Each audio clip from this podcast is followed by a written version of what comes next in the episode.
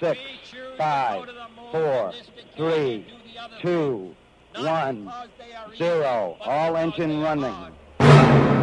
It's one small step for man. Booster ignition and the final liftoff of Discovery. One giant leap for mankind.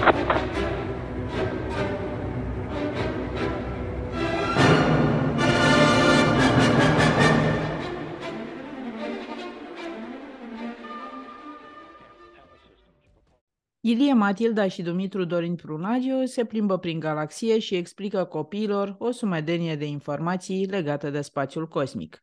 Este vorba de cartea Cu Ilie prin galaxie, carte de astronomie, un ghid pentru copii în care vor descoperi diverse informații despre Pământ și Soare, despre sateliți naturali și artificiali, despre constelații și comete, despre rachete și stații spațiale, despre cum putem ajunge pe alte planete și ce vom găsi acolo. Autorul cărții este chiar Claudiu Tănăselia, colaboratorul nostru cu care realizez buletinul cosmic. Agenția Spațială Europeană E S A demarează un studiu denumit Protein pentru a identifica tehnologiile de care are nevoie pentru dezvoltarea unui lansator european de calibru greu reutilizabil, European Heavy Lift Launcher. Deja au fost atribuite contractele companiilor Ariane Group și Rocket Factory Augsburg. Landerul Nippon Hakuto R nu a reușit să aselenizeze în douăzeci și cinci aprilie, cel mai probabil din cauza evaluării greșite a altitudinii, ceea ce a condus la prăbușirea sondei pe lună. Ultimele date trimise de sondă indicau o viteză de treizeci de kilometri la oră și optzeci de metri altitudine. Cu această ocazie a fost pierdut și roverul Rashid al Emiratelor Arabe Unite, care se afla la bordul sondei. Revenim cu detalii în câteva minute în varianta completă a buletinului cosmic pe care o puteți asculta pe site-ul radio romania cultural punct ro, secțiunea științe și pe orice platformă podcast. Salut Claudiu și felicitări pentru carte, ai ținut secretul până acum. Bună ziua și mulțumesc! Da, nu era neapărat un secret, dar am vrut să o fac public atunci când e gata și în sfârșit e gata, cartea Cu Ilie despre astronomie, care e, aș zice, e o diferită față de restul cărților cu și despre spațiu din, din librării, pentru că, spre deosebire de toate celelalte cărți pe care le putem găsi în librării, și e foarte bine că sunt multe cărți despre spațiu, asta mă bucură, această carte Cu Ilie prin galaxie, carte de astronomie, respectă programa adoptată pentru ciclu primar, pentru disciplina opțională Start în aventura cunoașterii Universului. Deci ea poate să fie folosită la clasă de către profesori, de către elevi, dar și de către copiii curioși care, chiar dacă nu au această materie opțională la școală, o pot parcurge și se pot familiariza cu noțiuni de bază referitoare la explorarea spațiului, la astronomie, la pământ, lună, planete, costume de astronaut și așa mai departe. Așadar, Ilie și Matilda sunt în dialog cu Dumitru Dorin Prunariu, care le vorbește despre câte în lună și în stele la modul cel mai propriu. Cartea a apărut la editura Corint, colecția Corint Junior, și va fi în librărie începând cu douăzeci mai, când va fi și evenimentul de lansare. Claudiu, spune-ne cine sunt Ilie și Matilda. Dumitru Dorin Prunariu nu mai are nevoie de nicio prezentare, primul, unicul și deocamdată singurul cosmonaut român, dar Ilie și Matilda sunt niște personaje noi. Ilie este un crocodil curios și Matilda este o pasăre înțeleaptă care îl ghidează pe Ilie împreună cu Dumitru Dorin Prunariu, pentru că Ilie învață și el despre spațiu și trebuie ajutat. Este un crocodil curios, cum ziceam. Sper să, sper să vă placă. Cartea arată foarte foarte bine, este scoasă în condiții grafice excepționale, păcat că nu putem vedea la radio. Confirm, dar... confirm. O să punem coperta, cei care vor asculta ediția completă o vor găsi pe site-ul radio romania cultural punct ro la secțiunea știință. Cine a desenat ilustrația? Ilie și Matilda sunt foarte nostimi. Ilie și Matilda, împreună cu toată grafica din interiorul cărții, este rezultatul muncii ilustratoarei Cornelia Rebuleț. Cartea aceasta este făcută așa, e un fel de rezultantă a mai multor forțe. Eu am scris-o, cineva a ilustrat-o, domnul Prunariu a venit cu expertiza dânsului, programa ne-a ajutat să o structurăm astfel încât să fie utilă elevilor și profesorilor la clase, deci e cumva o... o rezultantă a mai multor eforturi. Așa că sper într-adevăr să fie de ajutor și, așa cum ați spus, prima lansare este în douăzeci mai în Parcul Crângaș, în cadrul Festivalului de Știință Astrofest. Dimineață va avea loc lansarea, după masă, spre seară, va fi o sesiune de autografe susținută de mine și de către Dumitru Dorin Prunariu. Al doilea eveniment de lansare va avea loc la Bookfest, peste o săptămână, în douăzeci și opt mai, și probabil vom avea și un al treilea eveniment în unsprezece iunie, dar asta, detaliile rămâne să, să vedem ulterior. Oricum, cel puțin două evenimente de lansare vor fi la distanță de o săptămână. Cartea este disponibilă la precomandă acum, în acest moment, și poate să fie, ea va fi livrată după douăzeci mai, dată după care va fi găsită și în librării și uh, la fel în online. Sunt curioasă cum ai colaborat cu fiul tău la scrierea cărții. El câți ani are? El are cinci ani, aproape șase, și el este încă un factor care m-a făcut să scriu această carte și un factor care mi-a ușurat scrierea cărții, pentru că trebuie să recunosc că scrierea cărții a fost mult mai ușoară datorită lui. În carte sunt răspunsuri pe care eu oricum mi le-aș fi dat sau le dădeam deja, deci nu am făcut decât să le pun pe hârtie. Și el chiar era curios și mă întreba, ok, hai mai spunem, ce mai urmează? Spunem despre lună sau spunem despre asteroid și așa mai departe. Deci scrierea cărții datorită lui s-a făcut mult mai, mult mai ușor. Așadar am avut un ajutor de nădejde și abia așteaptă să vadă și el cartea. Eu încă nu am pus mâna pe ea pentru că nu... nu o avem încă tipărită. Acum se tipărește și în următoarele zile va avea și existență fizică, ca să spun așa. Felicitări, Claudiu, pentru pasiunea ta pentru spațiul cosmic și pentru că, iată, în fiecare săptămână colecționezi cele mai importante știri care se petrec în legătură cu spațiul cosmic, lansări de rachete, misiuni spațiale și așa mai departe, pe care le împărtășești cu noi și uh, ai făcut și pasul următor de a, uh, de a produce ceva pentru educația celor mici ca să îi pregătim pe cei care vor pleca pe planeta Marte. Când, când se va produce plecarea pe Marte? Când e preconizată? Eu asta sper, ca această carte să fie pentru viitorii marțieni. Eu sper ca marțienii de mâine să se fi născut deja și cei care vor merge cândva pe Marte să învețe despre spațiu și din paginile acestei cărți și din altele. Și dacă ei s-au născut deja, sper să ajungem pe Marte în următorii douăzeci-treizeci de ani. Și încă o dată o zic cu regret, tot timpul Marte este la douăzeci de ani distanță de momentul în care vorbim despre o misiune despre Marte.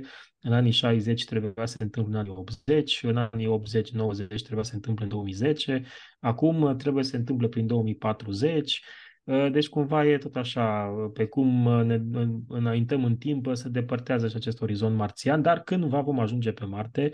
Iată, acum ne îndreptăm spre Lună și deja nu mai este o proiecție în viitor, deja misiunile spre Lună sunt o realitate, am avut Artemis unu, urmează Artemis doi, urmează serenizarea Artemis trei, Vom, vom pune piciorul pe Lună din nou, vom stăpâni Luna și următorul pas inevitabil va fi Marte.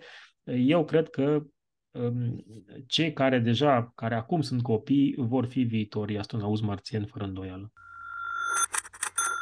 Continuăm cu o știre de la Agenția Spațială Europeană, care demarează un studiu denumit Protein pentru a identifica tehnologiile de care are nevoie pentru dezvoltarea unui lansator european de calibru greu reutilizabil, European Heavy Lift Launcher. Modelul Elon Musk este inspirațional, bag de seamă, deși sunt destui care îl privesc încă cu scepticism. L-au acuzat de avariție, că pasiunea lui ar fi doar banul și asta l-a făcut să se orienteze către rachetele reutilizabile. Că face spectacol ieftin, mă rog, un fel de a spune ieftin, e destul de scump, pentru compania lui de mașini electrice, că se joacă de industria aerospațială. Ce vreau să spun este că Elon Musk a făcut a făcut istorie prin inventarea, să zicem așa, rachetelor reutilizabile. O tehnologie care permite revenirea lor la sol și recuperarea lor completă. Și iată, acum și Agenția Spațială Europeană își dorește să construiască așa ceva. Despre acest lucru aș vrea să comentezi. Fie că ne place persoana lui Elon Musk sau nu, ceea ce a făcut el cu SpaceX este un lucru istoric. E o companie privată care a reușit să detroneze giganții ai industriei aerospațiale. acum douăzeci de ani când s-a fondat SpaceX, nimeni nu-și imagina că se va întâmpla acest lucru, ca o companie privată să lanseze o rachetă la, la nu știu, patru-cinci zile, în timp ce United Launch Alliance se lansează o dată la patru-cinci luni, în cel mai bun caz. Mai mult, le lansează și sunt reutilizabile. Acum nu știu sincer cât de mult este mâna sau creierul lui Elon Musk aici la mijloc și cât este și contribuția celorlalte minți luminate de la SpaceX, dar un lucru este cert. SpaceX face, a zice minuni, da? Face un lucru excepțional cu racheta Falcon nouă și următorul capitol în istoria SpaceX se numește Starship. Și această Starship, dacă va zbura conform planului, va revoluționa încă o dată mult mai serios piața de lansări spațiale. Și acest lucru este evident nu doar pentru noi, cei care urmărim evenimentele și vedem ce face Starship, dar și pentru Agenția Spațială Europeană și pentru Agenția Spațială Chineză. La câteva zile după lansarea, hai să spunem, eșuată a lui Starship, din China a venit un raport cu privire la ce a mers prost în acea lansare, ceea ce ne spune că Agenția Spațială Chineză stă cu ochii clar ațintiți asupra fenomenului Starship deja și ar mai fi de adăugat aici încă o știre, să spun așa, a apărut o nouă versiune a rachetei Changzheng nouă. În ultimii zece-cincisprezece ani, racheta Chang'e nouă este următorul mare lansator chinez care va transporta taikonauți pe lună și dincolo de, de ea, adică spre Marte. Această Chang'e nouă la început semăna cu S L S ca și, ca și plan și se baza pe tehnologii deja existente. Ei, în ultima iterație a acestei rachete Chang'e nouă, care încă nu există, e doar, are niște elemente, e doar pe hârtie, sunt niște proiecte, niște motoare au fost testate, în proiect s-au înlocuit anumite motoare cu alte motoare. Ce vreau să spun este că acum, actuala versiune Chang'e nouă nu mai seamănă cu racheta S L S, seamănă cu racheta Starship. Are motoare cu metan, multe motoare, ca și Starship, structura ei seamănă și ea cu Starship și, evident, este complet reutilizabilă, cel puțin în faza de proiect și cel puțin, poate nu chiar în primele lansări, dar are, are elemente de, de reutilizare. Europa face același lucru și e un pic surprinzător pentru că racheta Ariane șase, noul lansator european care va înlocui Ariane cinci, care mai are o singură lansare, încă nu a avut un zbor inaugural și deja Europa vorbește despre următorul vehicul care va fi complet reutilizabil. Eu zic că este cam cu cinci-zece ani în urma SpaceX, dar este bine că se mișcă lucrurile și în această direcție și în Europa, pentru că aici, din păcate, fondurile alocate Agenției Spațiale Europene nu sunt la nivelul fondurilor alocate în Statele Unite, la nivelul Agenției Spațiale Civile NASA, la nivelul industriei aerospațiale, la nivelul armatei. De exemplu, doar partea care ține de activități spațiale din cadrul Pentagonului, din cadrul armatei, în Statele Unite, are același buget ca și NASA, iar bugetul NASA este de câteva ori mai mare decât bugetul Agenției Spațiale Europene. Deci cam acesta este nivelul și atunci nu ne putem mira că Europa este în urmă în ceea ce privește lansatoarele orbitale reutilizabile sau noile tehnologii care, iată, sunt disruptive pe această, această piață. Noi am mai vorbit aici la Buletinul Cosmic de faptul că Europa este mult în urma Statelor Unite în ce privește industria aerospațială și Europei lipsesc și centrele de lansare. Adică vorbeam mai acum câteva săptămâni de un astfel de centru de lansare care s-a construit undeva în Norvegia, dacă țin eu minte bine, în da, zona nordică. Norvegia, Suedia, parcă mai este unul în nordul Scoției. Aici, la partea de rampe de lansare, centre de lansare, nu prea ne ajută nici geografia, pentru că lansarea trebuie să se facă astfel încât în primele faze ale zborului racheta să fie departe de zone locuite. Asta pe de o parte. Pe de altă parte, de obicei vrei să lansezi spre est ca să folosești rotația Pământului. Europa nu poate lansa spre est decât, nu știu, despre Mării Negre, dar e destul de mică Marea Neagră pentru a asigura că, mă rog, nu se întâmplă nimic cu prima, primele faze ale zborului rachetei. Rămân doar variantele acestea, să lansăm pe orbite polare din nordul Europei și atunci racheta trece pe deasupra zonelor nepopulate sau, cum a făcut Agenția Spațială Europeană și Ariane Space, să găsim o, nu știu, o fostă colonie europeană sau un stat care să ne poată ajuta prin relații economice pe care le putem avea să amplasăm o rampă de lansare aproape de ecuator sau undeva unde să avem îndeplinite aceste condiții. Statele Unite stau mai bine din acest punct de vedere pentru că Florida e ideal amplasată acolo, da, în, în Atlantic. Lansările se pot face atât pe orbită polară cât și pe orbită terestră joasă. Mai au și Vandenberg în partea cealaltă. Rusia iarăși este bine poziționată. Europa, din acest punct de vedere, nu stă, nu stă foarte bine și trebuie să găsească alternative. Guiana franceză este o, o variantă. Ar mai fi și alte, și alte variante. Nu duce lipsă de creiere în Europa, duce lipsă de fonduri, de interes pentru uh, acest sector și odată cu aceste probleme rezolvate vom găsi variante de amplasarea rampelor de lansare. Oricum, știrea pe care am comentat-o noi acum se referă la faptul că E S A demarează un studiu. Așadar, până la faza de proiect mai, mai trece multă vreme. Deci, deocamdată, doar identifică niște tehnologii. Este la stadiu de morulă. Exact, și între timp am o altă știre care se pliază pe, pe aceasta, este că deja Comisia Europeană și Europa caută variante pentru a-și lansa sateliții de importanță strategică cu o rachetă Falcon nouă. Discutam despre ritmul de lansări Falcon nouă. Falcon nouă este, cum să zic, lansatorul de facto astăzi. Dacă vrei să lansezi ceva, lansezi cu Falcon nouă, pentru că e disponibil, e ieftin, nu ai dezavantaje, doar singurul dezavantaj este că este american, deci nu este al tău. Și atunci când lansezi sateliți mai speciali pentru securitatea națională sau regională, pot să fie unele probleme.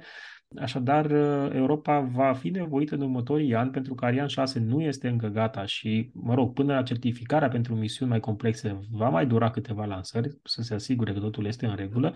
Până atunci, Europa se vede nevoită să lanseze sateliții săi mai deosebiți cu ajutorul lansatorilor americane. Nu este o situație prea fericită, dar, mă rog, decât să nu avem deloc acești sateliți pe orbită, iată, se vor lansa cu Falcon nouă și nu cu o rachetă Ariane. Mă refer la sateliți Galileo, care sunt folosiți pentru geolocație și probabil și alt tip de sateliți necesar, necesar Comisiei Europene și Europei în, în ansamblu. Mulțumesc foarte mult! Trecem la următoarea știre și ultima, legată de landerul japonez Hakuto R, dotat cu un motor propriu, care avea la bord un rover construit de Emiratele Arabe Unite. Tot acest ansamblu trebuia să se aselenizeze în data de douăzeci și cinci aprilie, dar s-a prăbușit de la aproximativ optzeci de metri altitudine, suficient ca să se facă zob dinpreună cu rover cu tot. Din ce știu eu, un lander este un vehicul cu care se poate coborî pe suprafața unei planete, pornind de la vehiculul spațial care îl aduce în apropiere. Dacă vrei, este precum șalupa care aduce marinarii pe mal. Vaporul e ancorat undeva în larg și ei vin în port cu șalupa. Cam așa văd eu și landerul. Întrebarea mea este ce vapor l-a adus pe Hakuto R în preajma lunii? Hakuto R are o dublă calitate. El este și vapor și șalupă. Este și o sondă care a intrat pe orbita lunii. El a fost lansat cu o rachetă Falcon nouă, evident, a intrat pe orbita lunii, a stat acolo o perioadă de timp, după care a decis, mă rog, nu a decis așa brusc, dar partea misiunii sale era să aselenizeze și atunci a pornit propulsorul principal, a frânat și a coborât viteza și a început o traiectorie care îl ducea într-o zonă în care trebuia să aselenizeze. Deci nu s-a desprins dintr-o altă navă, nu este o parte a unei misiuni complexe, este o sondă slash lander de mici dimensiuni. Atenție, construit de o companie privată din Japonia, deci nu este parte a unui program sau proiect al Agenției Spațiale Japoneze. Ar fi fost primul lander privat care ar fi ajuns pe suprafața lunii. Mă rog, a și ajuns, dar nu așa cum își doreau ei. Se pare că este destul de greu totuși să trimiți un roboțel pe lună, nu este la îndemână oricui. E drept că nici compania iSpace care l-a trimis acolo nu are un pedigree, un know-how foarte vast în domeniu. Probabil că asta explică și eșecul, dar a fost foarte aproape să reușească, mai aproape decât sonda israeliană Be'eshet. Dacă țineți minte de acum câțiva ani și aceea s-a îndreptat spre lună, însă la un moment dat a pierdut controlul și s-a dezintegrat. Ei bine, Hakuto R nu, nu a pierdut controlul, s-a apropiat de suprafața lunii. Ce s-a întâmplat? Se pare că la o anumită înălțime, calculatorul credea că este mai aproape de solul lunar decât era de fapt. A fost un pic confuz softul de bord. El a crezut că a semnalat când de fapt mai avea câțiva zeci de metri până la suprafață, în momentul în care a început să ardă mai mult combustibil decât ar fi trebuit, ceea ce a dus la consumarea prematură a combustibilului de la bord și asta a dus la prăbușirea în cele din urmă a sondei pe suprafața lunară și la pierderea misiunii. Asta a pierdut și datele și telemetria și misiunea a fost declarată un, un eșec.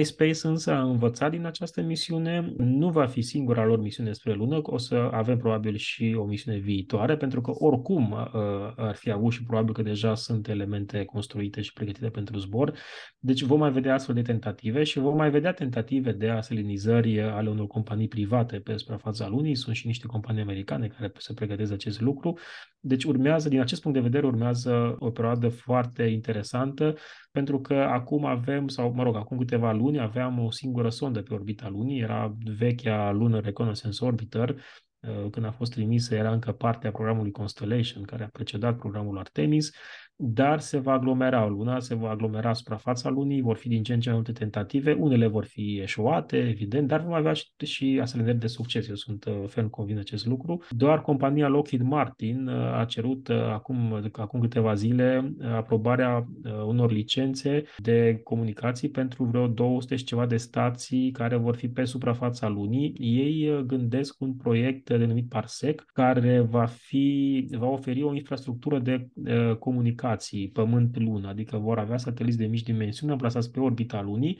vor fi stații radio la Sol, pe Lună și uh, în orbita Pământului și ele vor comunica între ele astfel încât comunicațiile cu sondele care sunt pe Lună să fie mult mai facile, pentru că acum putem comunica cu cele care sunt pe fața apropiată de noi a Lunii, dar dacă vrem să explorăm fața îndepărtată a Lunii, avem o problemă. Trebuie să avem un satelit releu care să preia informația, pentru că undele radio nu trec prin, prin Lună și atunci o mini-constelație de sateliți care să dirigeze acest, acel semnal de pe fața nevăzută a Lunii până, până pe Pământ. Deci deja se pun în mișcare, iată, forțe precum Lockheed Martin, care nu e o companie deloc mică, și mai sunt și alții care vin și care vor în Vom începe să exploatăm comercial Luna, despre asta este vorba. Vom avea companii private acolo, în parteneriat cu, cu agențiile spațiale guvernamentale și următorii ani, în următorii ani vom vedea din ce în ce mai multe misiuni spre Lună. O ultimă întrebare aș mai avea pentru tine, Claudiu. Ce misiune aveau landerul, landerul japonez și roverul emiratez? Ce vreau ele să facă acolo pe Lună? Nu era o misiune foarte complexă din punct de vedere științific, mai mult doreau să demonstreze că au posibilitatea, au tehnologiile necesare să ajungă pe suprafața Lunii și următoarele misiuni ar fi fost mai complexe. Mă rog, probabil că au învățat multe din această misiune eșuată, nu au ajuns, cum spuneam, pe Lună, dar vor ajunge în viitor apropiat și cu siguranță datele acumulate îi vor ajuta să proiecteze mult mai bine următoarele misiuni. Și aici aș sublinea, cum să zic, aportul celor din Emiratele Arabe Unite, care au fost foarte aproape să aibă o sondă pe suprafața Lunii. Ei mai au o sondă pe orbita planetei Marte, care chiar acum câteva zile a trimis o imagine spectaculoasă cu Deimos, unul din cei doi sateliți naturali al lui Marte. Nu prea îl vedem noi pe Deimos, adică foarte des, dar Hope, sonda din Emiratele Arabe Unite, l-a surprins într-un cadru. Și atenția, tot acum câteva zile am avut o activitate extravehiculară la care a luat parte un astronaut american și un astronaut din Emiratele Arabe Unite. Este primul astronaut arab care a pășit în afara navei cosmice, în afara stației spațiale și a efectuat o astfel de activitate extravehiculară care este destul de complexă, adică el cu siguranță s-a antrenat sute de ore pentru uh, această activitate extravehiculară, nu este ceva la îndemâna oricui, de obicei doar astronauții veterani iau parte la acest tip de, de activități, deci uh, merită să stăm cu ochii pe Emiratele Arabe Unite pentru că nu au experiență în uh, activități spațiale, dar în ultimii ani investesc masiv și acest lucru se vede. Au o sondă în jurul lui Marte, au încercat să ajungă pe Lună, nu au reușit, vor mai încerca și au un astronaut la bordul Stației Spațiale Internaționale. A ajuns acolo prin, cum să zic, legături comerciale, adică, mă rog, nu au ei un program spațial care să dea un astronaut să ajungă pe Stația Spațială, dar recent finanțează masiv acest tip de, de activitate și asta este, nu poate să fie, zic eu, decât lăudabil. Mulțumesc foarte mult, Claudiu! Aici încheiem buletinul cosmic de astăzi. Sunt Mihaela Ghiță și împreună cu Claudiu Tănăselia ne reauzim vinerea viitoare.